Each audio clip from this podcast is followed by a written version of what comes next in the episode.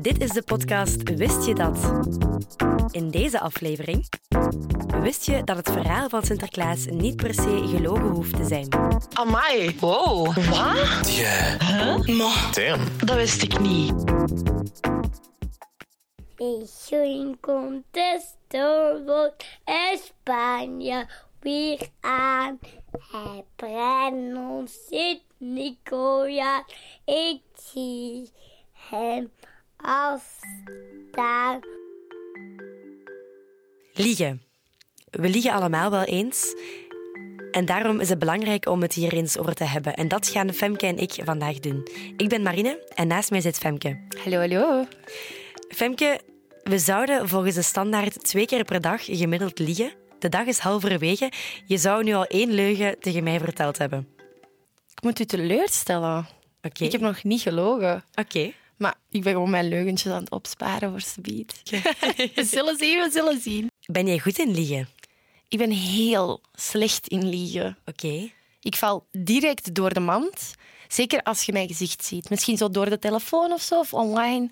Heel makkelijk misschien nog wel. Maar als je mijn gezicht ziet, is het over. Ik kan mijn lach niet inhouden. Of ik zie er kei schuldig uit of zo. Nee, absoluut Nee, voor mij eenmaal hetzelfde. Ik eh, val meestal meteen door de mand als ik een leugen vertel. Ik betrap me er af en toe wel op dat ik een klein leugentje om best wil vertel, maar ik ben er absoluut niet goed in. Maar er zijn wel heel veel mensen die wel heel erg goed zijn in liegen. Hè?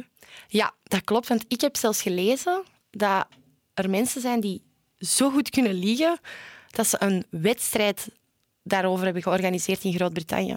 Die wedstrijd vindt plaats in eh, Londen. Die is nog altijd aan de gang. Dus we kunnen gaan meedoen. Misschien, eh, Misschien liever niet.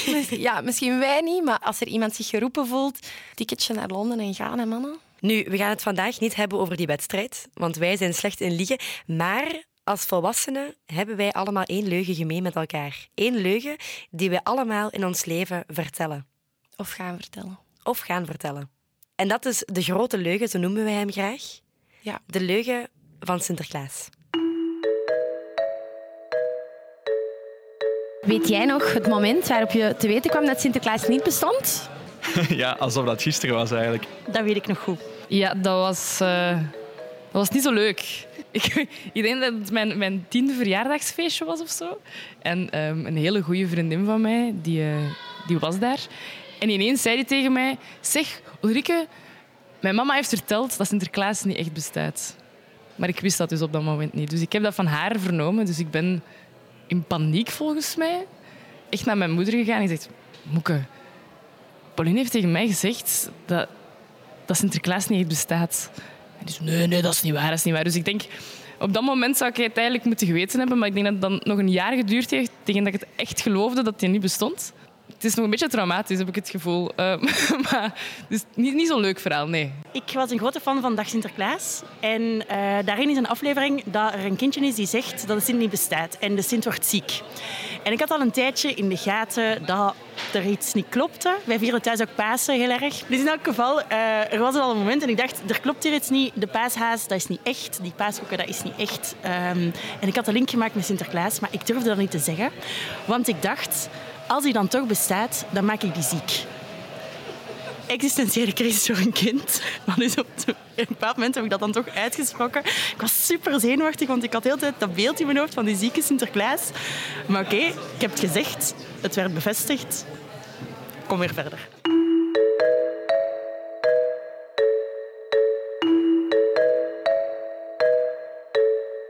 Het is eigenlijk wel opmerkelijk dat iedereen zich exact herinnert wanneer hij of zij erachter kwam dat Sinterklaas niet echt bestaat. Zot eigenlijk, hè? Ja. Maar ik snap het wel. Want als ik daar heel eerlijk in ben, ik heb daar ook wel iets heftig mee meegemaakt, hoor. Oké, vertel. Ja, dus ik ging... Oh ja, ik was vrij jong, denk ik zelfs.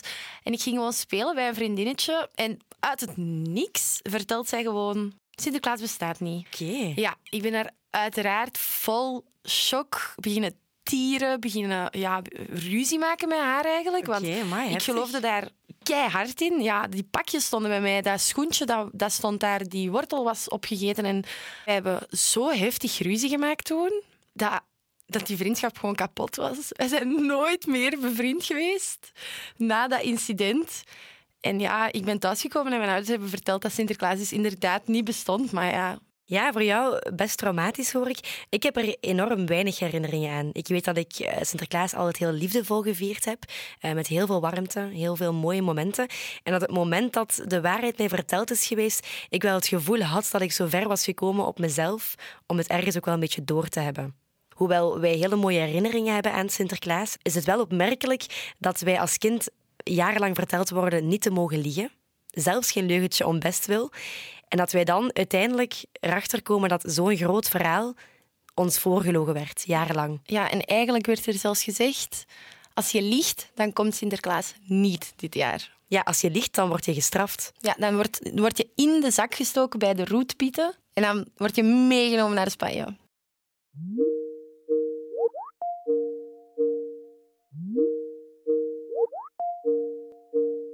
Hallo. Hallo, hoi, goedemorgen.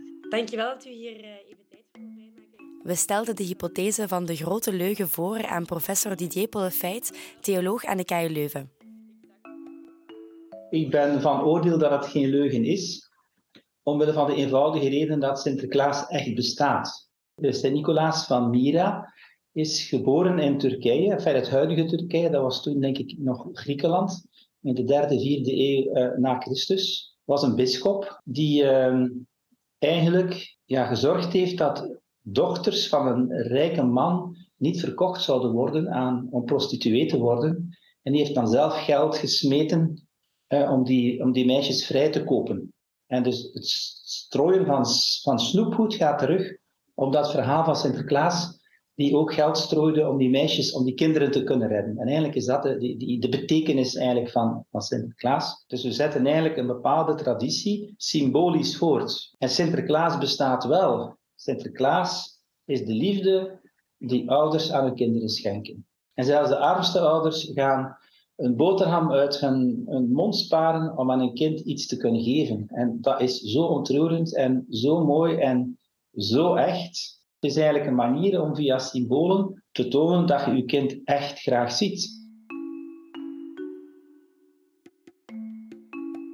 Wel, de veronderstelling die men, die men hanteert is heel vaak dat waarheid en onwaarheid dat dat uh, binaire begrippen zijn en dat dingen ofwel waar zijn ofwel niet waar zijn en dus daarom een, een leugen zijn. Maar in de werkelijkheid zijn er veel meer nuances tussen, tussen waarheid en, en onwaarheid.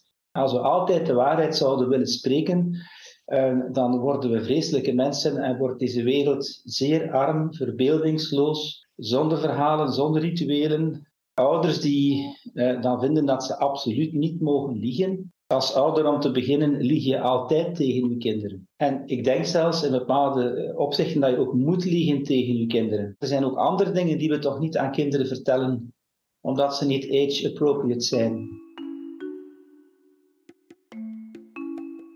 Welke betekenissen drukt Sinterklaas eigenlijk uit? Het is een, een verhaal, hè, net zoals je andere verhalen hebt, sprookjes hebt, romans hebt enzovoort, waar je binnentreedt in een wereld die, die betekenissen sticht. En de geur van, van, van speculaas, het verstoppen van chocolade in huis, het klaarzetten van de wortel. Ja, daar reikt betekenissen aan, dat maakt uh, het leren kleurrijk.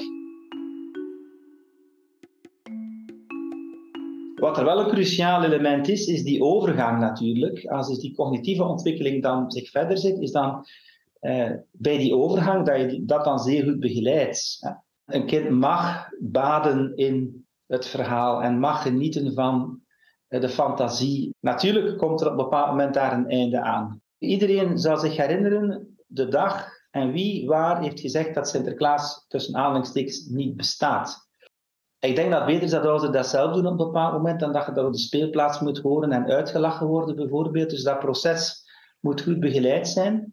Hoe je het aanpakt zal heel sterk, is een element dat heel sterk mee de identiteit van dat kind zal bepalen. En dan als ik iemand zie die hard is, of cool is, of rationeel is, of geen verbeelding heeft, dan denk ik ook vaak van hoe zouden die ouders het verhaal van Sinterklaas verteld hebben. Uh, want dat klinkt daarin door. Alles wat we zijn als volwassenen gaat terug op wat we als kind en hoe we als kind de dingen ontvangen hebben. En in die zin is dat wel een relevante vraag.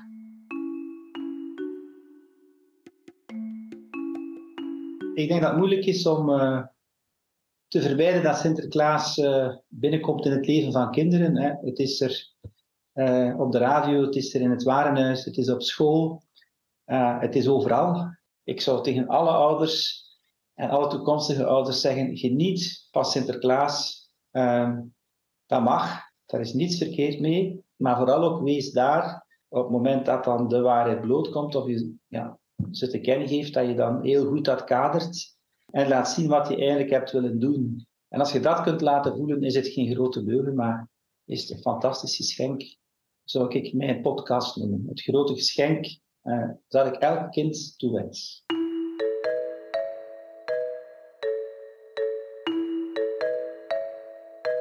Het grote geschenk dus, een nieuwe podcastnaam. Ja, of we, we houden deze en we maken het grote geschenk de sequel. Ja, oké, een vervolg dus. Een vervolg. Het grote geschenk draait eigenlijk vooral om liefde en warmte. En we kunnen Sinterklaas op heel verschillende manieren vieren. Ja, ook al vieren we het op 6 december allemaal of vieren we het niet, iedereen heeft andere herinneringen aan die dag.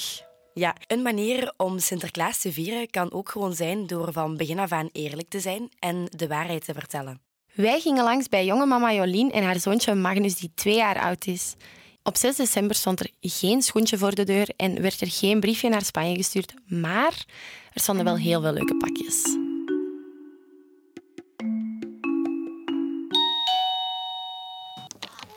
Hallo, hallo. hallo. Hoi, hoi. Dank je. Hey Jolien, vertel eens, wat zijn jouw herinneringen aan Sinterklaas? Het was gewoon tof. Hè? Uh, mijn ouders gingen daar wel redelijk ver in om dat geloofwaardig uh, over te brengen. Uh, ze lieten ook altijd iemand komen. Voor mij was dat heel tof. Ehm, maar als ik erbij stilsta, denk ik ook wel dat zo het materiële, de, de, cadeautjes en dergelijke, dat dat voor mij toch wel het allerbelangrijkste was. Of hetgeen wat ik meest naar uitkeek of meest aan had eigenlijk. Jouw zoontje Magnus is twee jaar oud, nog een beetje te jong om het hele Sinterklaas-gebeuren te begrijpen. Maar hoe gaan jullie Sinterklaas met hem vieren? Wel, wij hebben eigenlijk besloten om van het begin eerlijk te zijn tegen hem. wij hebben gewoon beslist van, wij vinden het een beetje een bizarre traditie. Allee, we gaan nooit iemand anders judgen omdat ze dat anders doen of dat ze daar gewoon in meegaan. Maar wij, zeker de dag van vandaag, vinden dat een bizar gegeven. Ook vind dat dat iets is wat wij als blanke, white privileged mensen, om het dan zo te bestempelen, dat we daar ook niet mee mogen pronken. Dat gaat tegen mijn eigen principes. Ik denk dat mijn man en ik ook wel... Allez, ik denk dat ik voor ons beiden spreek als ik zeg dat wij ook wel verder nadenken over bepaalde zaken of dat we ook wel kritisch proberen te zijn ten opzichte van veel zaken in het leven. Zeker zaken die wij aan ons zoontje meegeven. Dat zeker ook een zeer, toxische, een beetje fout kantje van Sinterklaas vind, is dat ook vaak een beetje als een pedagogisch hulpmiddel wordt gebruikt. Ik heb onlangs nog op Facebook een filmpje gezien van een, uh, een kind dat volledig overstuur was, omdat uh, de Sint zo gezegd had gebeld en had gezegd dat hij dit jaar geen cadeautjes kreeg, omdat hij stout was geweest. En dat kind was volledig overstuur, was heel hard aan het wenen, was super boos en verdrietig. En dan denk ik echt van, oh, dat is zo toxisch. Een kind maakt fouten, een kind is soms koppig of opstandig. Dat horen we de ontwikkeling. We willen eigenlijk wel dat ons zoontje er zelf geen nadeel van ondervindt. Allee, of zo weinig mogelijk. Hè. We gaan zeker ook wel zorgen dat er cadeautjes zijn dan, dat er, dat er snoep is, dat er speelgoed is. Eigenlijk wil ik niet dat hij het gevoel krijgt dat hij tekort wordt gedaan, omdat wij die keuze nemen als ouders. Natuurlijk ontzeggen we een beetje die fantasie hè, van, van die man die er komt om alles te brengen. Maar voor ons voelt het beter aan om daar gewoon van een begin eerlijk over te zijn andere kindjes, andere ouders besluiten misschien niet hetzelfde als jullie. Gaan jullie hem vertellen dat, dat andere kindjes het niet weten en dat hem dat voor zichzelf gaat moeten houden? Of hoe gaan jullie dat aanpakken? Dat vind ik zelf nog een moeilijke. Onlangs mijn tante heeft blij, ik wist dat ook niet, maar door erover te babbelen is dat ook aan het licht gekomen. Zij heeft ook eigenlijk van een begin gezegd tegen mijn nicht, Sint eigenlijk niet bestond en dat zij de cadeautjes kocht. Heeft ook gezegd van ja, dat is een groot geheim en andere kindjes weten dat niet, dus je moet dat voor jezelf houden. Mijn nicht heeft dat altijd voor zichzelf gehouden, die heeft dat ook effectief nooit verteld ik vind, ergens legt je natuurlijk een kind dan ook wel wat druk op. Hè? Want je geeft, je geeft een, een geheim mee en dat is een groot geheim en je mocht, je mocht niet doorvertellen. Ja, en dat, dat vind ik dan ook weer sneu. Dus dat is wel nog een beetje, dat gaat wel een zoektocht zijn. Onlangs een gesprek gehad met een vriendin van mij, omdat zij heeft ook een kindje van, van ondertussen vier jaar bijna. Zij heeft er bijvoorbeeld wel voor gekozen om daar gewoon mee te gaan, maar ik hoorde uit haar verhaal dat het ook gewoon was omdat dat de makkelijkere weg was. Omdat ze dan ook niet, eh, geen complexe gesprekken moest aangaan of zich dat ook niet moest aantrekken, dat haar dochter dat dan ging doorvertellen. Ik snap het volledig. Ik denk dat dat eerder uit een gewoonte is dan uit een, een, een zeer bewuste keuze, denk ik. En daarom dat ik het wel belangrijk vind ook om mijn verhaal, om dat ook wel te delen met mensen in mijn omgeving. Omdat ik ook wel wil aangeven van, kijk, je moogt daar kritisch naar kijken. Je moogt als ouder je buikgevoel volgen en keuzes maken waar je jezelf goed bij voelt. Volgend jaar zal dan op 6 december geen Sinterklaas gevierd worden, maar eerder mama en papa en de liefde voor Magnus dan. Uiteraard, ja. ja. En dat gaan we heel goed vieren. Hè? Zeg je dan tata? Zeg eens tata. Het verhaal van Sinterklaas, is het een leugen? Is het de grootste leugen? De ene zegt van wel, de andere zegt van niet.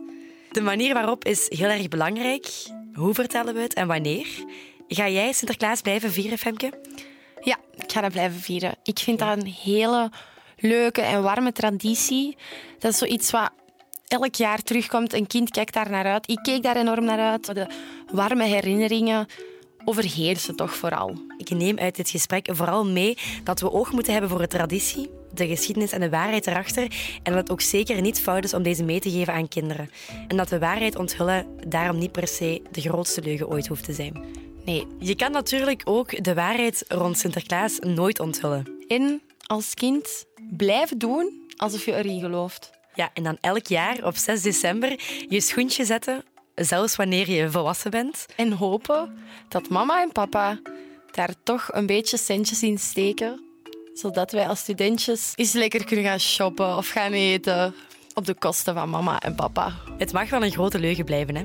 Van mij mogen we er ook wel over blijven liegen. Dag Sinterklaas. Dag, dag, dag, dag. Zwarte Piet. Dag Sinterklaas. Dag, dag, dag, Zwarte Piet. Dit was Wist je dat? Deze aflevering werd gemaakt door Marine de Bel en Femke Merks. En zeg, wist je dat ook jij een hulphond in huis kan opleiden? Nee? Luister dan zeker naar de volgende aflevering.